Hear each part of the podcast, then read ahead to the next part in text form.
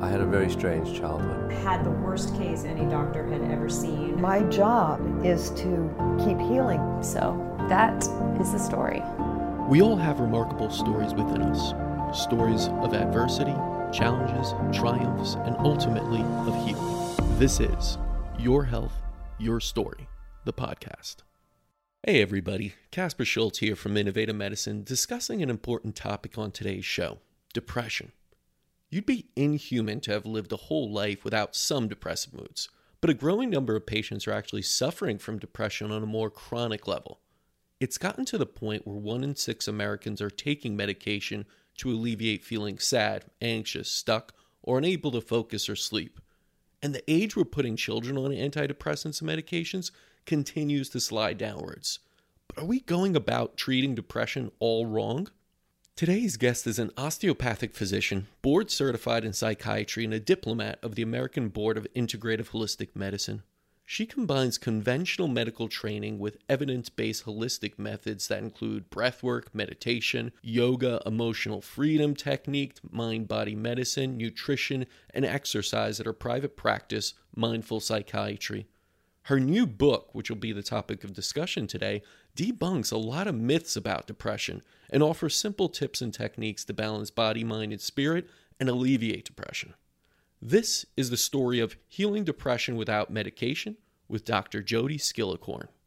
I really enjoyed reading this book, Healing Depression Without Medication. Before we get into the details of really what was um, talked about throughout and presented, I wanted to hear more about your story that led you to write this book and maybe present some um, you know more outside the box ideas because this isn't conventional approach and one thing that i read in the beginning that really resonated with me is your transformation and why you got into this because it was very correlated to someone i know very well my father uh, who was a conventional doctor mm-hmm. and moved into integrative medicine and I, I heard a lot of things that he told me in your story. So could you share that and just tell us how did you get out of conventional psychiatry and what led you to really write this book?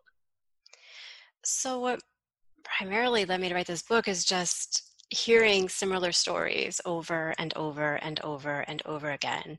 Um, and the stories were people coming in who've been on medications maybe for years, decades, even a lifetime sometimes.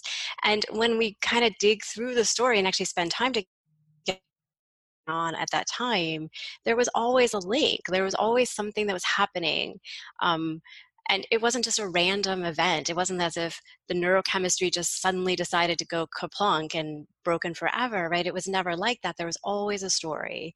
Um, usually a story of some kind of trauma or loss or um, huge change going on in the life, a divorce, a death, um, or even just a transition from being a college student to getting married. And right, it could be good things too, but it's stressful. And that stress, um, and then they would end up on these medicines and be told quickly labeled with a diagnosis, a pathology, told basically their brain was broken.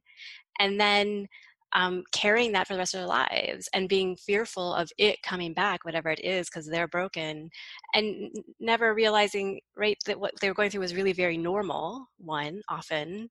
Um, or even if something was needed at the time, it, they're not the same person they were 15 years ago, 30 years ago, 50 years ago. Um, and that there's so many other options out there, and these are never ever presented to people.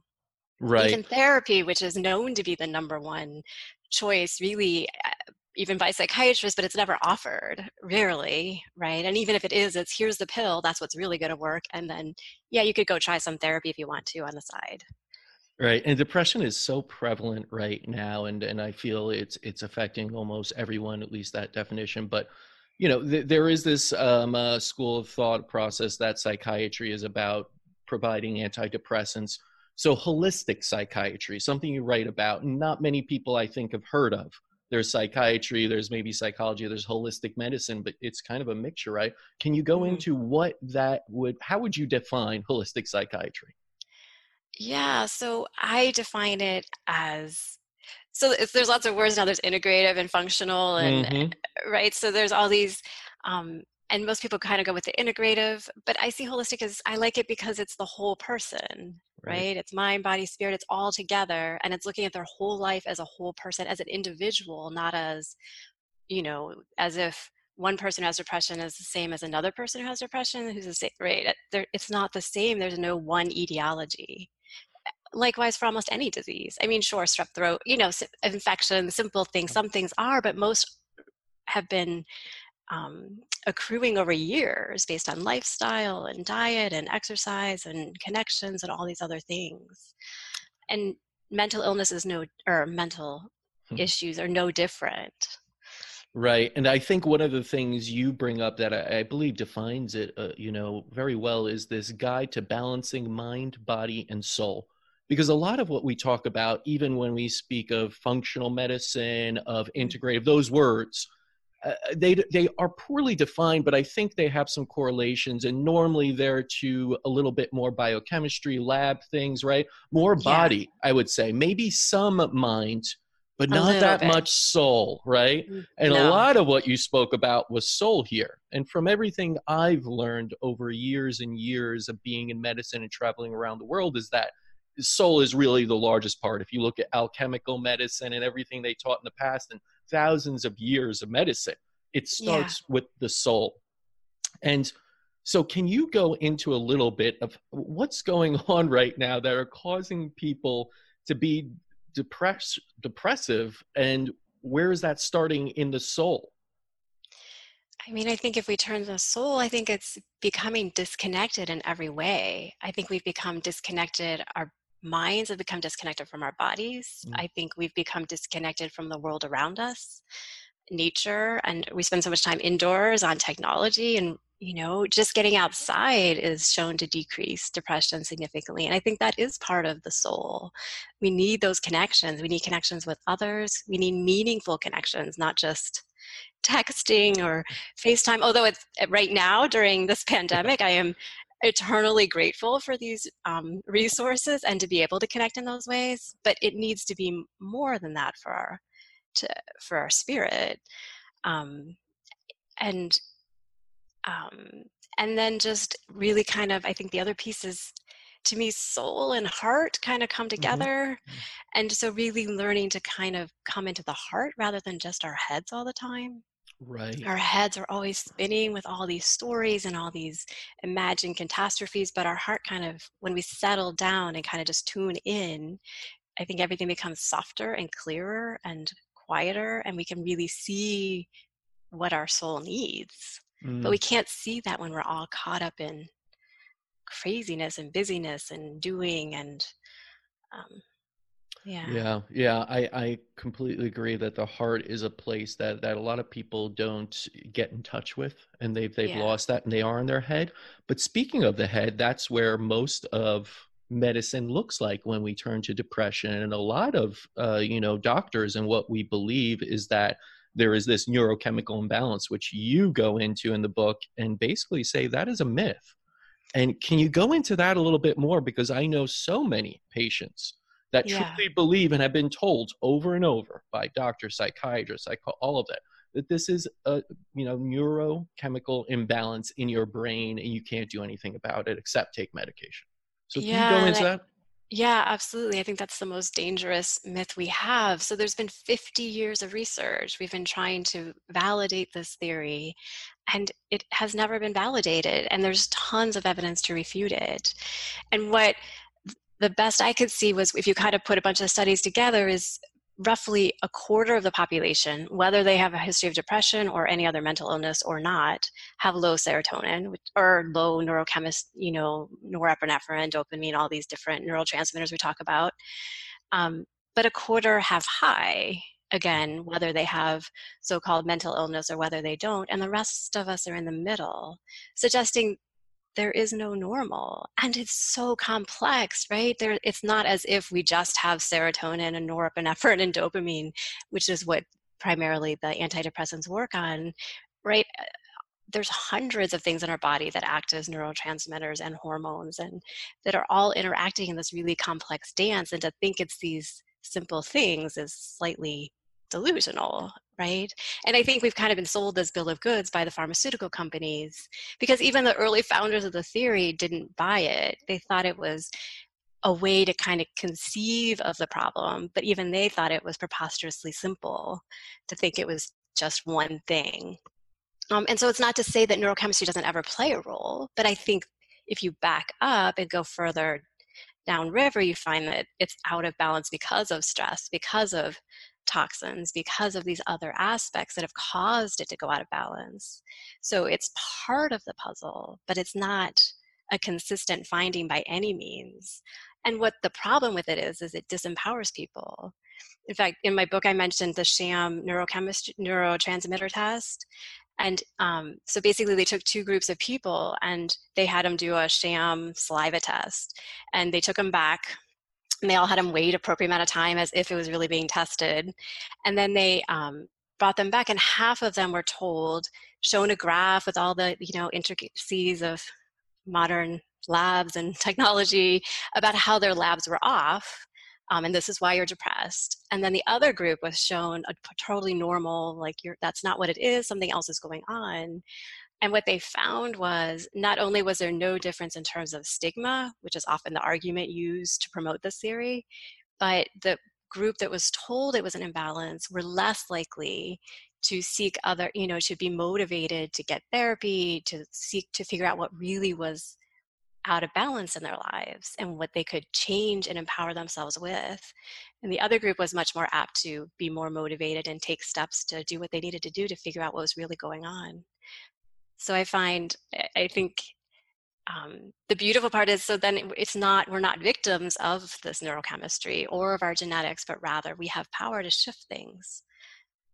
And if we give people that power, that's part of healing. And that's part of, again, that's getting into the soul reading the book there there was a lot of this that that you do have the power that that so much is there. And you put a lot of research into it too which i enjoyed i you know um, because it shows that there is this power in the placebo as well Mm. I mean, so much of what I read there, these studies are, are so off. And actually, one of the studies that you brought up, I actually gave a talk a little while back and brought up the placebo effect. And Ted Kaptchuk, a professor at mm. Harvard, made this study, study, on the IBS, yeah. and he actually told them this is a placebo. Yeah. And yeah. they still reacted as if it were the best drugs on the market, basically. Yeah, isn't Those, that incredible? Yeah. it's incredible but why do we so kind of push it off? Why is conventional medicine and so many people when this information is out there you're presenting these studies as well in this book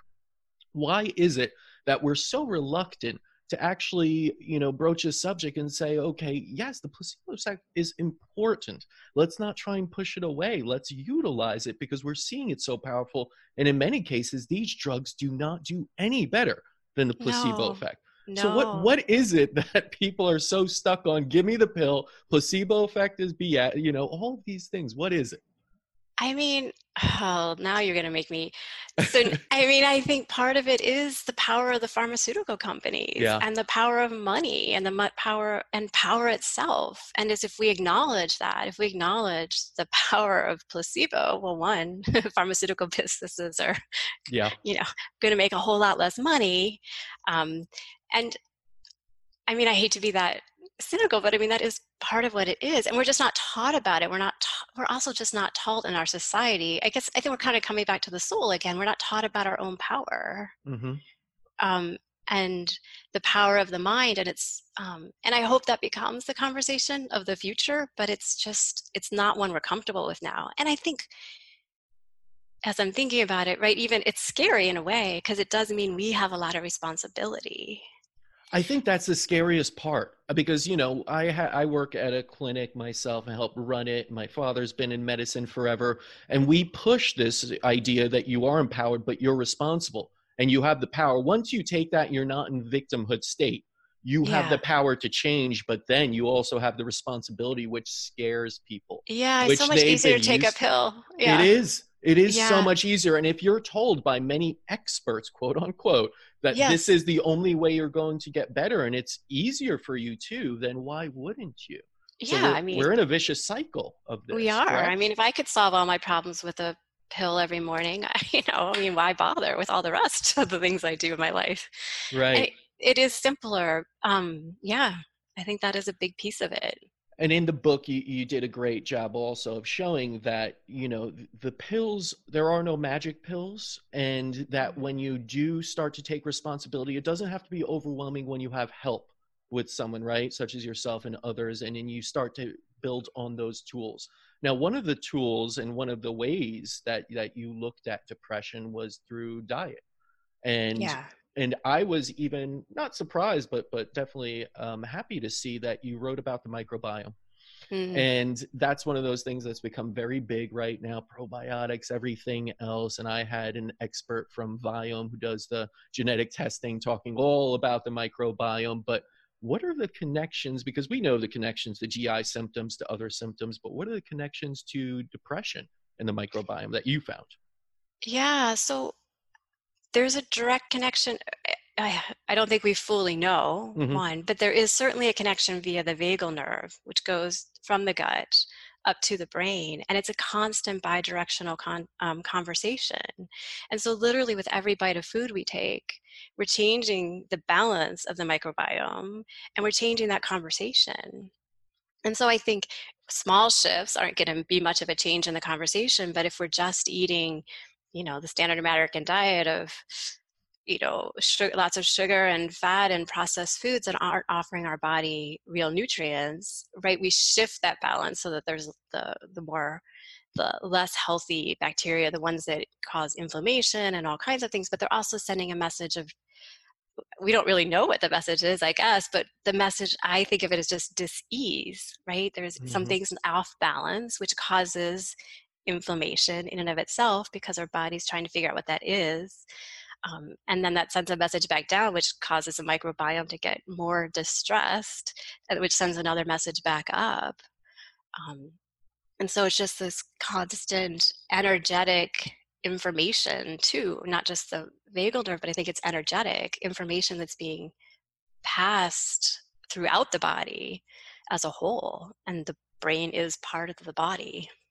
Yes, and and you did bring this up as well as as not just what you eat, how you eat, but yes. if you were to t- tell a patient who is dealing with depressive state how to eat, what would you recommend? So I go simple, Mhm. and one I start wherever they're at, which Yeah. sometimes can be. I had one person who had drank three liters of Coca Cola every day, and Ooh. so our first step was just getting down to two liters, right?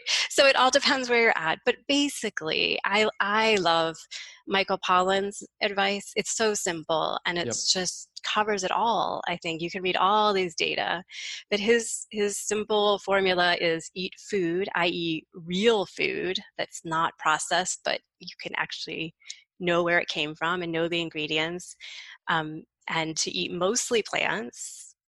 You know that, I'm not, and mo- and not too much. And really, it com- that's it. Really does come down to that simple statement. I think when we really look at it for different people there may be different needs and slightly different variations without question Yeah, but and that's as a profound. starting point Right, because it's so simple and and you you brought up a good point here is that you don't need to go from where you are and become a vegan to be healthy overnight. That's not No. realistic. It's not going to happen. Even like It's you said going from 3 to 2 liters is a right step. It's a Right. healthier step. Is it healthy? Probably not yet, but you're moving in the right direction so you can Right. get there. right Now, one of the things that was brought up, I mentioned that I'd be interviewing you, and a friend reached out to me and said, Hey, can you ask a question for me? Because I have this hypothesis that vegans are slightly more depressive state than the normal population. And it may be a nutritional deficiency, it may be a sadness for you know animals uh, being slaughtered or something. Have you seen anything of that nature, or, or is there any correlation to uh, having a truly vegan plant-based diet and depression. I, haven't seen it but what i can say are two two thoughts come to me Mhm. one is if it's not a well balanced vegan diet and um, and I and usually anyone who does come into me that's vegan though I usually I almost always put them on a B complex Mm. because that's what I worry about the most and low B12, for example, is associated with depression. So if our B vitamins are low, that can be a trigger. Um, but I also see some vegans who eat nothing but processed food. So, right. uh, you know, they're compensating with all kinds. And even now, the, you know, like all these plant burgers and stuff, and you look at the ingredients, and oh my God, like at first I was super excited. I was like, oh, a plant burger, that's super easy. And then I looked at the ingredients, like, oh my God, I'm not putting that in my body. They they fooled no you. No offense to No, it's it's so true that people sometimes get so stuck on the labels of what they are, that they're vegan, that they're keto, that they're everything. They're not focused on the quality of what they're eating. And that's yeah. what matters. Or even how they're eating. Are they truly enjoying it? Are they releasing? Yeah. Are they in a parasympathetic state while they eat that allows them to yes. provide peristalsis that pushes the food down, or sympathetic, stay there, nervous, stressed, and that's Absolutely. going to also affect your digestion. Absolutely. What are some of the supplements that you would advise, or maybe you could say the deficiencies you found in depressive patients? So, the first one here in Ohio I always look at is actually omega 3s. The mm. brain's 60% fat. The brain needs fat for to function. Um, every neuron right is covered with layer of fat, and so we it's essential. And we, you know, I grew up in the heart of the low fat diet phase. Everything I ate when I was in high school and college was low fat. Um, and I don't think it was serving me at all. Um, you don't think clearly. And I didn't know it because it was my norm, but looking back, um, but so it's a critical and th- there's lots of studies showing associations between low omega-3s and depression especially uh, postpartum depression so anyone even calls me with postpartum depression before I ever even see them, I'm like, just start omega threes, please. Um, it's also hugely associated with suicidality and especially a, a, and aggression and even violent suicidality. So much more vi- violent means of it. Um, so that's one huge one. Um, vitamin D, mm. Think definitely, especially again here in Ohio, we live in without any ability to convert vitamin D from basically October to May, no matter how sunny it is. And um, so I, I, think vitamin D is critical not only for depression, but just our immune system. It's all related, again, to decrease inflammation and to um, improve our immune system. Uh, I think magnesium is also, there's been a hundred years of research now showing a connection between magnesium and depression. The latest studies suggest it can really help with depression quickly, actually, but it doesn't last. But I think that's because uh, our soil and right we, we just aren't getting enough magnesium so when we stop it it's not as if uh, it's not working it's just we kind of keep probably needing it most of us are deficient um, and I think the best way to get that, I actually now advise people just to do the lotions. I used to do the pills, but I just heard the lotions are much more bioavailable. I don't know what your thoughts are on that, but um, so those are t- sort of the top, and then probiotics as well, mm-hmm. um, especially with more the anxious depression, and depending on the diet. If if someone has a really healthy diet with lots of fermented foods and stuff like that, you know, I don't think it's important, but I think for the most people who come to see me, uh, probiotic is important as well. Yeah, and a lot of the things you brought up aren't just in the depressive population, meaning those deficiencies, but across the board. Oh, we, across we, the board, right? Yeah. We see them in in just patients with neurological GI symptoms. I think a part of it is what you said. We're eating foods that are grown in somewhat depleted soils, are non-organic, are rushed, are processed in some ways they yeah. aren't bioavailable to us. We don't have gut permeability that allows them to kind of, you know, do this. So so there's so many of these factors and then we have more stress, so we're utilizing more nutrients. We are deficient Absolutely. magnesium. Almost every single patient that comes into our center that's tested is is deficient magnesium. It's just yeah across the board. Even if yeah. you're healthy, you could be yeah. an athlete and eating a lot and you're still deficient. So it shows we're living. I notice when I don't time. take it.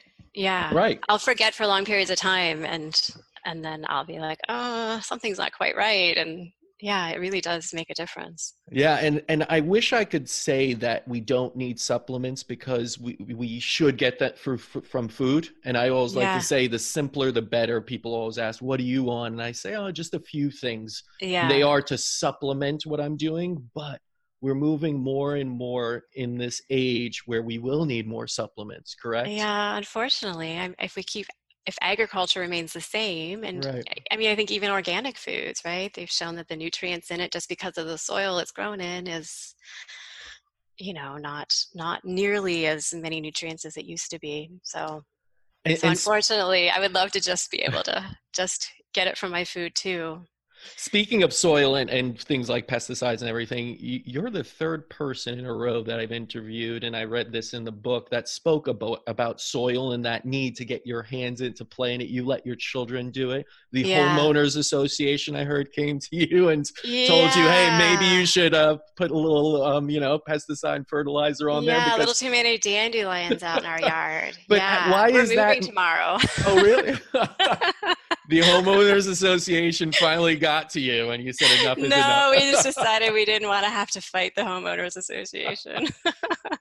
Can you tell me about why is that important? Because some people listening are probably like, all right, why are they talking about dirt and soil and Yeah. depression? Like, where is that correlation? Again, we're back to the microbiome. Yeah. right? We have to get these healthy bacteria into our bodies. And I think, well, I don't think there's studies linking, you know, so many parents, oh my gosh, at my kid's school, I see, right, they live on Purell. And oh my gosh, these days, it could, you know, it's only going to get worse now. I mean, Yeah. everyone, every single box that comes into people's houses now is by some people, you know, covered with this stuff, but it destroys our microbiome hmm and uh, and that's our immune system that's what keeps us healthy and so if we don't get those exposures when we're young it just doesn't develop like it should um, and if we're constantly using Purell, not only is it not developing, but it's it's you know that, I think that leads well those studies show that it leads to allergies and asthma, um, and as I watch um, who has allergies and who doesn't, there just seemed to be a very strong correlation between you know parents that are very worried about um, not always but often no, it's it's really interesting because when you have an awareness of something, it's like when you drive a car, you start noticing those cars out your there, right? car yeah Yes. When you have an awareness of what things like antibiotic or antibiotics or antiseptic soaps or, you know, Purell does, and you start to realize that those children have some issues and you're seeing the correlation in your head, you see it. But if you don't know that, you won't link the two. So no I always said awareness is so important. It's critical because without that, you, you say, well, it can't be this. This is healthy. It can't be that. But no, when you have that awareness, understand the skin microbiome is incredibly critical for health, for Yes. immune, and Yeah. allergies are an immune disorder in some way. So, you know, those two really link. So it's it's vitally important to have that awareness. Now, as a, someone that's grown up with a psychologist, my mother was a psychologist and holistic as well. Um, sorry oh no. my, my kids say oh my mom's a therapist you know what? I, I get that too from a lot of people, but my mother always respect those boundaries. Maybe she was doing it in her head internally and doing the Yeah, yeah, yeah, yeah, psychotherapy. yeah, but anytime I, start to go down there well maybe you could just take a breath they'll be like oh stop being a nervous one day they will thank you for that. Yeah. Trust me. Because, and here's where I'm getting with this, because I was taught at an early age EFT tapping. When Mm, I had some traumatic moments in my life, EMDR came into play. And Mm. these are therapies you talked about. Uh, yeah can you go a little bit more into what are the therapies that you've employed in your practice for depressive patients? Yeah, so those are two of the big ones. I, I do EMDR in almost everyone. So that's, um, do you want me? Yeah, if you could go into that, because I don't think many people do know about that. Okay, so EMDR was developed primarily really for traumas, although I find trauma is a big term and there's lots of little traumas just in daily life. So I, I routinely use it on a daily basis. Um, for myself as well. Um, but it's basically so it's eye movement, desensitization, and reprocessing, a big clunky Hmm. label that doesn't even really apply that much anymore.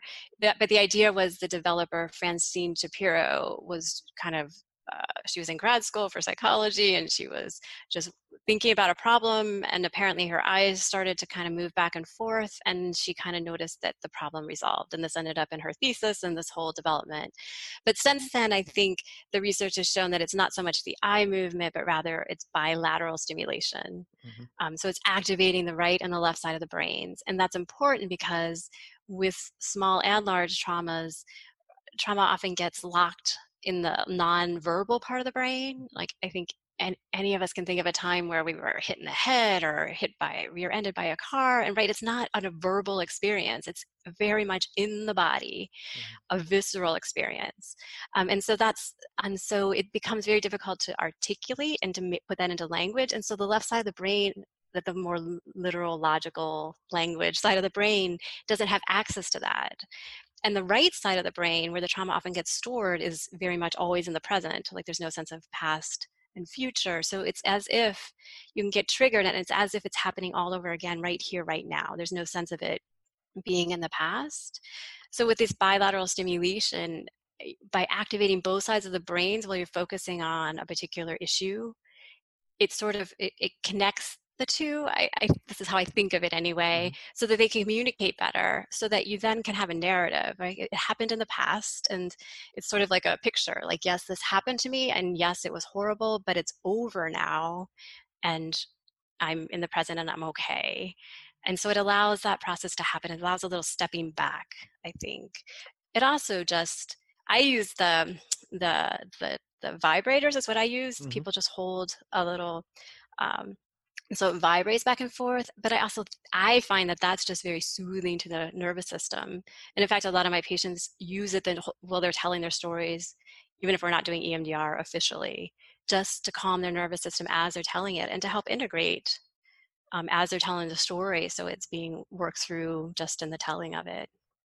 Right. And so, as far as eft goes tapping have you utilized that with great good results yeah, so I, I love tapping because it gives people, right? You don't need me. Mm-hmm. Although with EMDR, I often teach people just, you know, you can do the same thing. You can just tap back and forth on your own body and have a very similar effect.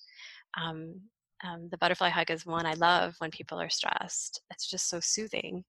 Um, but yeah, EFT is another one. So using the acupressure points um, and while thinking about a problem. And it's great because it, it's a tool anyone can use anytime. I remember even when I was uh, going to take my oral boards and they were shipping us off on a bus and there were all of us going someplace we didn't know where we were going and I started tapping because I was so anxious. And the person next to me asked me what I was doing, and soon she was tapping, and soon like a whole bunch of people were like tapping on the bus because just to bring our anxiety down. It's it's it's really effective that way. I think for bigger traumas, I have better luck with EMDR but I think other people who are really good at EFT get similar results. I I just kind of prefer the the feel and the I align better with the EMDR. I think. I, I would agree with that as well. I mean, what I've seen here and what my mother has seen is that's a wonderful tool. EFT is a wonderful tool at home. And, you know, it, it can be whenever you want, you could go into it, start tapping and see some relief. But for the more mm-hmm. traumatic PTSD type, you know, associations, uh, EMDR has been found to be, you know, quite profound in some cases. How do you feel about hypnosis? So I do hypnosis as you well, okay. although not as often because I really prefer the EMDR. Although mm-hmm. I often combine the two. So I might, if someone's just stuck way too much in their head, I may kind of have them just go down just a little bit into a hypnotic state, and that can help the EMDR move along. Um, but I think it's another powerful way of accessing um, information we can't normally access on the left side of the brain, right? Getting into that intuitive side, getting into our bodies, um, remembering things that we can't, we don't have access to in our normal state. I think it can be very powerful. Right. And and another one I want to bring up that's that's gaining popularity is the the use of psychedelics and microdosing or others. And I I myself am a little conflicted on this. I've had a lot of patients, especially younger ones, that are are going through some you know issues you could say traumas of their own and want to turn to some psychedelic or going into the rainforest yeah. and and and you know tapping in and they've heard wonderful stories and I've spoken to people who have actually said it opened me up to new possibilities and all these things what are your thoughts on psychedelics as a psychiatrist, holistic psychiatrist? I think they terrify me. Okay. because, so, I mean, let me start with saying I think in the right time and place, they can be incredibly powerful Right. without question. But these, these, these drugs, these have been used throughout time in, in a situation where there's containment Mhm. and safety and it's part of the culture and it's part of a ritual and there's just a safe container around it. And in those circumstances i have no doubt that it's incredibly powerful tool unfortunately in our society we don't do things that way Mm. and i do know of some people who do use these tools in a container like that there's two therapists in the room there's hours that they spend together and it's and they're good honest like they're just good caring people and so they create that container. But my fear is that is not how we do things in this country and what's going to happen instead is it's going to be handed out just like opioids Mhm. and it's going to be quick fix and and and people are going to suffer and i've seen that already. I've seen three patients who have gone to one to an ayahuasca clinic one to um were they both ayahuasca? Anyway in in bo- all three cases um they had massive breakdowns and ended up you know on a, in a hospital on a whole bunch of psychiatric medications and traumatized by the whole experience. Um, and right and it was one of those quick like just go you know there was no container. And more than that i fear because it makes vulnerable patients really vulnerable Mm. for the wrong people Yeah, it, it seems that there is, of course, a benefit, as there is to almost anything out there. It's a tool. There's, you know, a pro and a con to it, and there are benefits to it. But it seems that you can't rely on it. And for specific people, it can absolutely have some positive effect. But what you mentioned is very big, is the context of how it's being used. And a lot of people just think they'll go down to the rainforest and and you know trip out and suddenly be connected and all their problems will disappear. Whereas Yeah. I've been to sh- shamans in Peru and they would see this as okay, here's an American in my land, you know, go Yeah, ahead yeah, and trip out, but if you kill your, then that's what the gods will, you know, and and Yeah, so yeah. there is no containment. It's not like that shaman will suddenly be your friend or you know your therapist. Um, in some yeah way, yeah it, he's seeing nature as this is what the will is of this to for you to lose your mind possibly. So yeah it's it's it's an interesting subject, and I do appreciate your take on it because it isn't a black or white. It's not a yes or no. Um, but but I do think that too many people are leaning towards it in this effort to say, oh, that's the magic thing that'll get me, that'll break me through. And I think that's where the pharmaceutical companies are going too, right? Even Yeah. ketamine, you know, it's a it got through fast rush without um, many clinical trials, and a lot of them were quite negative that have been done, but none of that's being, you know, we need a quick the, you know, it's all well, we need a quick fix for depression, so we're going to rush this through. But lots and lots of people are going to pay the price. Yeah, there there are no quick fixes to, to true healing, right? There are quick fixes to, No. to symptomatic relief, to you know sweeping it under the rug, but not, and especially with something like depression, I would uh, probably think that it's a longer process and all this. Yeah, well, I mean, some of the studies are looking at two-minute results. Well, Oh, that's wow. How is that a result? That's a state for temporary state of being for two minutes. Yeah. It, it, it seems we're getting shorter and shorter. I was just speaking Yeah. with my marketing director, and they're like, if we can't get this down to 15 seconds, we're going to lose their attention. It's like, yeah. Yeah. I can't even, you know, speak a sentence in 15 seconds, and you're telling me to describe something, you know, that requires maybe years of understanding in 15 seconds. Okay, Yeah. that's yeah. where our attention span has gotten to, unfortunately. Now, in the book, there's a there's a quite large section on connections, whether that is with others, with nature, and we, we brought this up earlier. So I need to ask you because we're currently in a state of quarantine. I'm in New Yeah. York myself, where where it's Mhm. been quite strict. It's the epicenter of things, and people have been, in some ways, very strict about not leaving their home at all, and and you know, and losing a lot of that connection. Of course, we have Zoom calls, but it's not the same. It's Are- not. Are you worried at all that this may lead to more depression this quarantine? Well, I. Well, one, we're sort sort of slowly coming out of it here, so most of the Yeah. country's kind of coming out. I think, yeah, I mean that, that it's. I think the biggest risk are for those that are already alone, literally alone, right, mm-hmm. in their apartments, afraid to leave their apartments.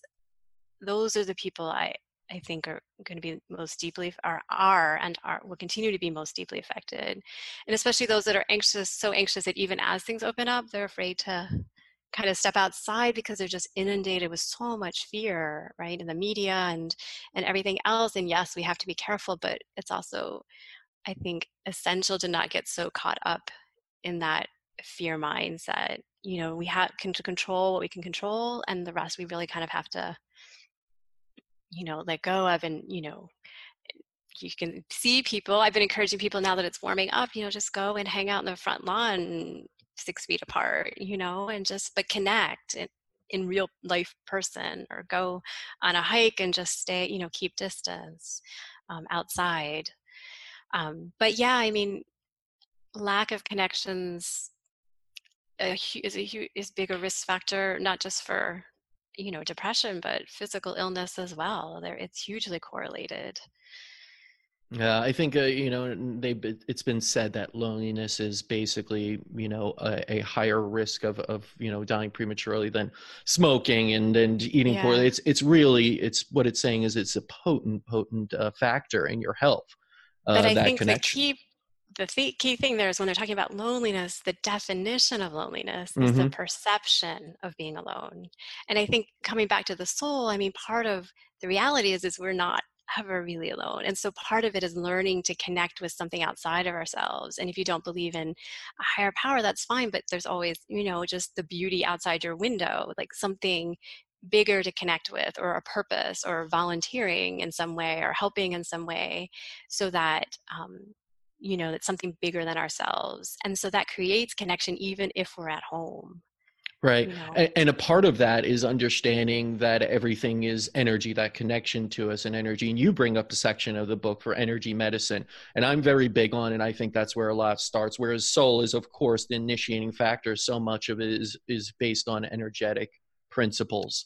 You bring up acupuncture, acupressure, all these other things that I've been, you know, a, a part of and, and have realized has incredible, um, uh, you know, opportunities to help people where would you put energy medicine as far as it goes and is connected to depression? Uh, is that something you're looking at in your practice and would advise people to look at if they're in a depressive state? Absolutely. Um, I mean, when I think of depression, really, what's the state of it? The state is really stuck energy. I mean, that, that is what it is ultimately why it's stuck is, can be varied as many as are, are different people, but it's stuck energy. And so you need to do something to unstick it. Um, and that could be moving mm. or um, walking, um, running, whatever it is, any kind of movement, right, can unstick it. Acupuncture is a passive way for someone that doesn't want to move to unstick it because it, you know, it's getting to those meridians, those energy systems, and helping them unblock um, and you can just lay on a bed and relax while you do it. So that, there's always that. Um, uh, EFT is really just energy, right? EMDR is really, I mean, everything's energy. Medicine is energy. Everything is energy. That's the bottom yeah. line. I mean, that's the bottom yeah. line. Yeah. But, but, but even thinking of, so medicine, for example, is energy, but right, that energy of our belief in it, we go back to placebo, right? It all, it's all connected in that way.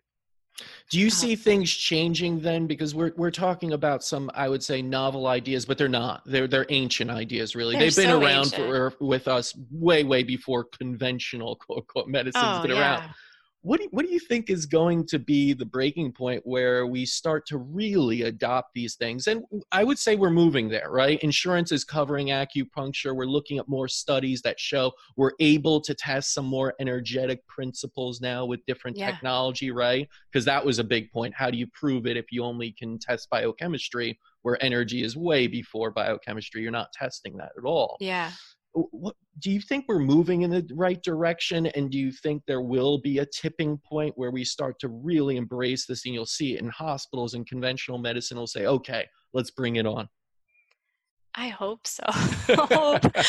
so, so the hopeful part of me is like, yes, like I, I, see all these, you know, people like you and all these other people all around the country that are moving in that direction, and certainly the research is validating all these really old yeah. ideas, right, really profoundly, and I see the power of the pharmaceutical companies yeah. and the power of our system and and and our current political state yep. and i and and it feels like everything's just about everything right all these value all these ways of thinking all these old ways of thinking new ways of thinking however you want to define it as the old being maybe more new and the new being whatever yeah. but right they're all eh, all of it i think that's everything's going on right now they're all head to head and who wins? I don't know but i guess um, who wins is kind of where the most energy goes right? We i think we as consumers and we as physicians have a lot of power in shifting that conversation even though we don't a lot of doctors i think don't feel they do. But right if we if we're stuck in that helpless state then it's just going to keep staying the way it is. But if more and more people like you said, the tipping point, if enough people can see that consumers have most power because they're the most number of people, if enough of them can see the value of it and have um, and push for it and recognize that what's happening isn't working, then I, I find hope in that. Yeah. When that happens, I don't know.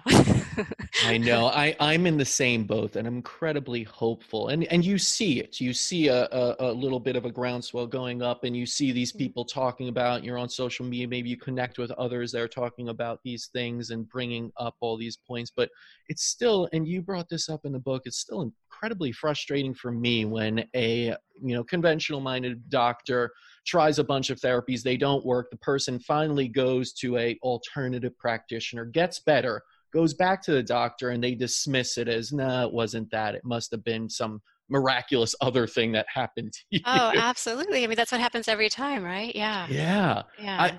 I, I mean, there there has to be something in you that says, you know, enough is enough, guys. Give us the acknowledgement. Do you do you ever fight back against that, or do you just let it be and continue on your path? I think I do a little bit of both. Mm. Mostly, mm. I don't. It, if someone's truly closed to yeah. new ideas, I don't engage because there's just no point.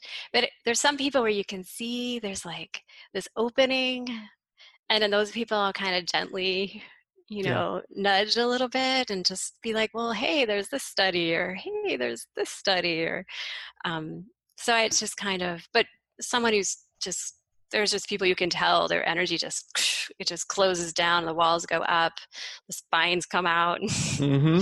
and there's there's it's just a waste of energy and Agreed. and if they're not going to see somebody who's totally made a shift and see that that may what they did may have a small piece of that at least um, right um, nothing is going to convince them I always say I, I never try and force this on anybody. I try and plant seeds if you're open to it and have a little bit yeah. of water to, to let those seeds germinate.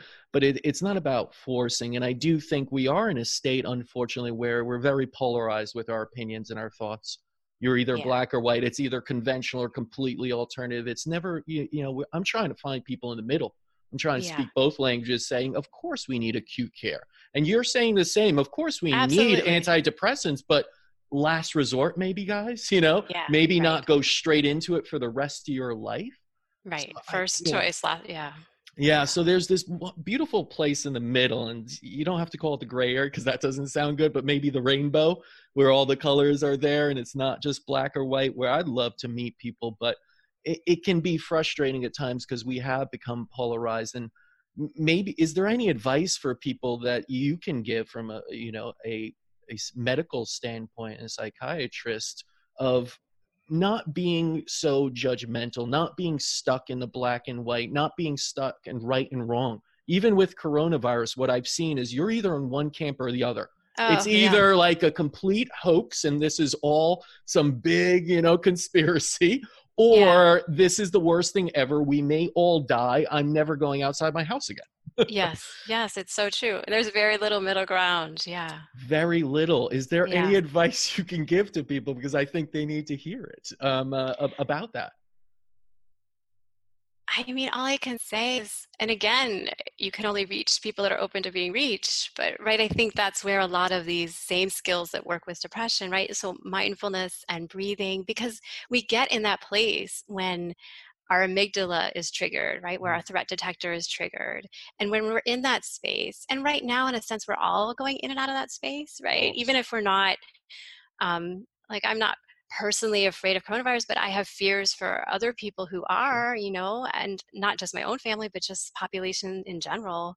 Um, so there's fear there. But if we operate from that place, right, uh, our frontal lobe isn't really even engaged, right? We're mm-hmm. just operating from that very primitive part of our brain, um, that fight, flight, freeze part which isn't a good place to make decisions.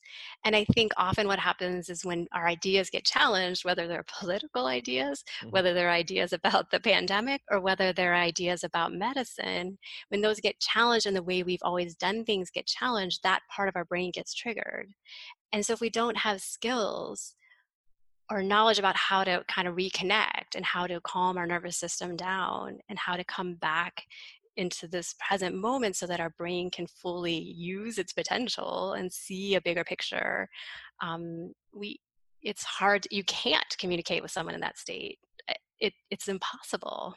It's true it's almost that the consciousness level isn't there for you to to actually you know you have to be speaking almost the same language to communicate with each other when yeah. there's different levels of even conscious understanding you're speaking different languages basically so it doesn't matter what you say sometimes to somebody they just won't accept it and that's yeah. where they are and you can't be judgmental of them because that's their place and where they are right now right. all you could do is hopefully provide them with some ability to look into things raise or lower whatever it takes so yeah. that then you could speak with them and one of the ways i think to do that is to continuously educate yourself through things yes. like books and so Absolutely. I would say, read this book you create. You know, that's my promo spot. give you that. Thank you. But, but it is. It, it, you know, I read it. I thoroughly enjoyed it because I, I, for me, it was so much. It was kind of, you know, um, really validating a lot of what I speak about and so many others. So it's great to connect with more people like that. Um, you know, where can people learn more about not just the book, purchase it, but about you, your your practice, and everything you have going on? Yeah, so my website is jodieskillicorn.com. Jodie as in J O D I E. You were talking earlier about how everyone mispronounces your name, but everyone misspells my name. Um, and uh, and then I have uh, actually two Facebook sites. One is Mindful Psychiatry, where I post stuff all the time, research and um, that comes out, and and then also Dr. Jodie Skillicorn, where there's um, a lot of the same information, but yeah. So. Yeah, I, I, advise people to go there and learn more, especially if you're feeling a little bit depressed, which we may all be feeling that way a little bit during this and fearful. So I wanted to close things out with a quote that I, I was reading at the end that really hit me. And it says, Healing depression lies not in a magic pill, but in rebalancing your life and reconnecting the pieces severed by stressors, losses, toxins, and trauma. Depression is a wake up call, a compass pointing you in a different direction, your direction, not the pharma's or mine or anyone else's. It points you back to your center, back to balance, back to health, back to the body, movement, nature, community, purpose, and spirit. There is no end point. And I found that really profound uh, for anyone dealing with anything, whether it's depression or sickness or trauma. So, um, you know, for, for anyone interested in learning more about what that means, in a more clinical sense and what you can do to, to kind of take upon, empower yourself to get through something, I advise you to read the book, Healing Depression Without Medication. Thank you so much, Dr. Skillicorn This was really a pleasure and really wishing you the best in everything moving forward. Thank you. Thank you for having me. I enjoyed talking with you. It's really great to see more doctors break the mold of what is expected and share a different perspective on a subject like depression.